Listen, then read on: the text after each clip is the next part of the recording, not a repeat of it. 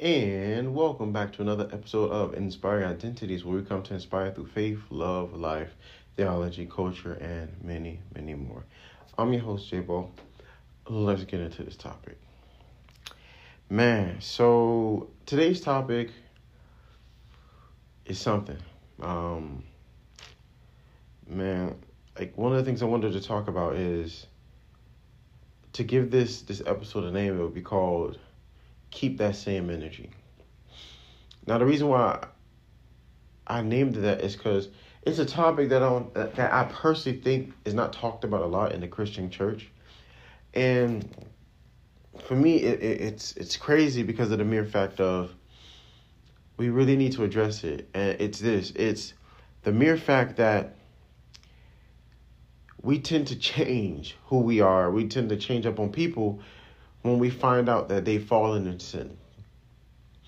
Like this man or woman of God was, or the prophetess was the most renowned person you've ever met. They were the- theologically sound, like all their biblical doctrine was on point. Like you never doubted them a bit. Like they were, they are your favorite. Like OMG. Every time they preach, you're there, you're taking notes, you're re listening to the sermons. Like you were going near with this person. And then one day, God forbid, they fall into sin.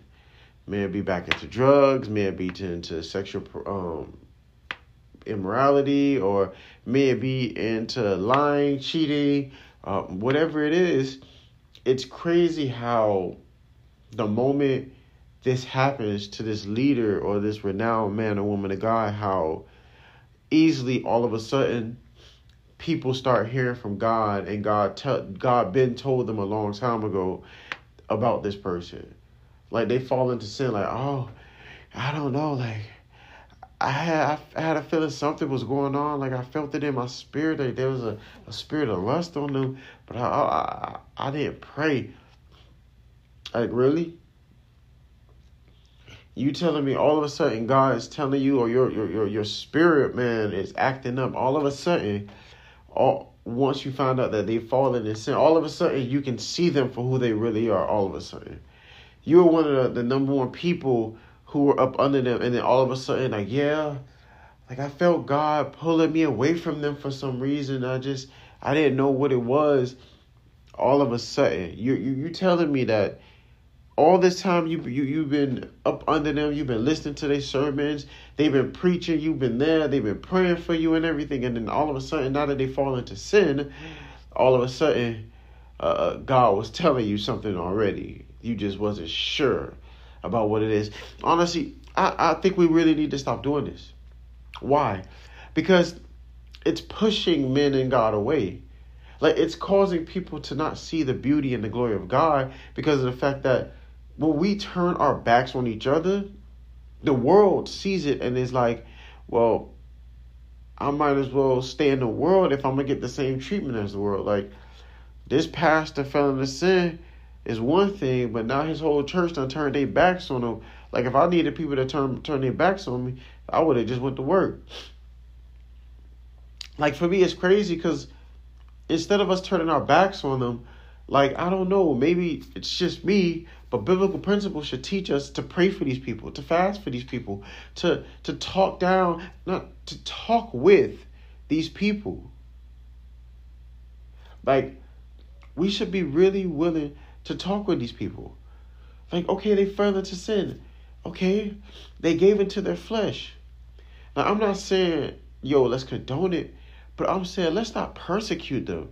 Let's let's not throw them out the church so so so so easily because oh, pastor fell into sin. Can somebody did anybody take the chance to sit down with pastor see and see if he's just a perverted man or is it just one of those yo his his flesh got weak and he gave in? What was there a brother or sister who was praying and fasting for him, praying and fasting for her? Like, what are we doing, church, that we're so quick to kill each other off the moment we fall into sin? Last time I checked, from biblical understanding, Jesus didn't cut us off. Jesus didn't cut off the disciples right away. Like, come, like, come on. Jesus warned the disciples. He prayed with them. Like, I don't know. Like where we where are we going wrong that sinners, the world, have more loyalty than the believers? Like, if Jesus was to come down, I strongly believe we would have made the Messiah cry because of the craziness. Like we throw each other under the bus so easily. We backstab each other so easily for what? Recognition? Status? To be known? For what? Now imagine when we get to heaven, God bring back all this to us. Like, oh God, I was I was I was preaching hard, God. I was, you know, once that pastor, you know, gave up, I, I was there, God. I was praying. But God tells you, but when that brother sister needed help, you wasn't there.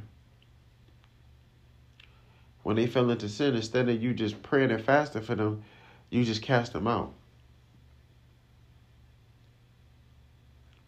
Like I'm saying, like, church, if we're supposed to be the light into this world, why do we look so dark?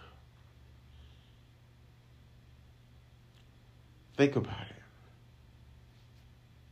It's your boy Jabo with another episode of Inspiring Identities, where we come to inspire through faith, love, life, theology, culture, and many, many more. I'm your host. Have a blessed one, guys.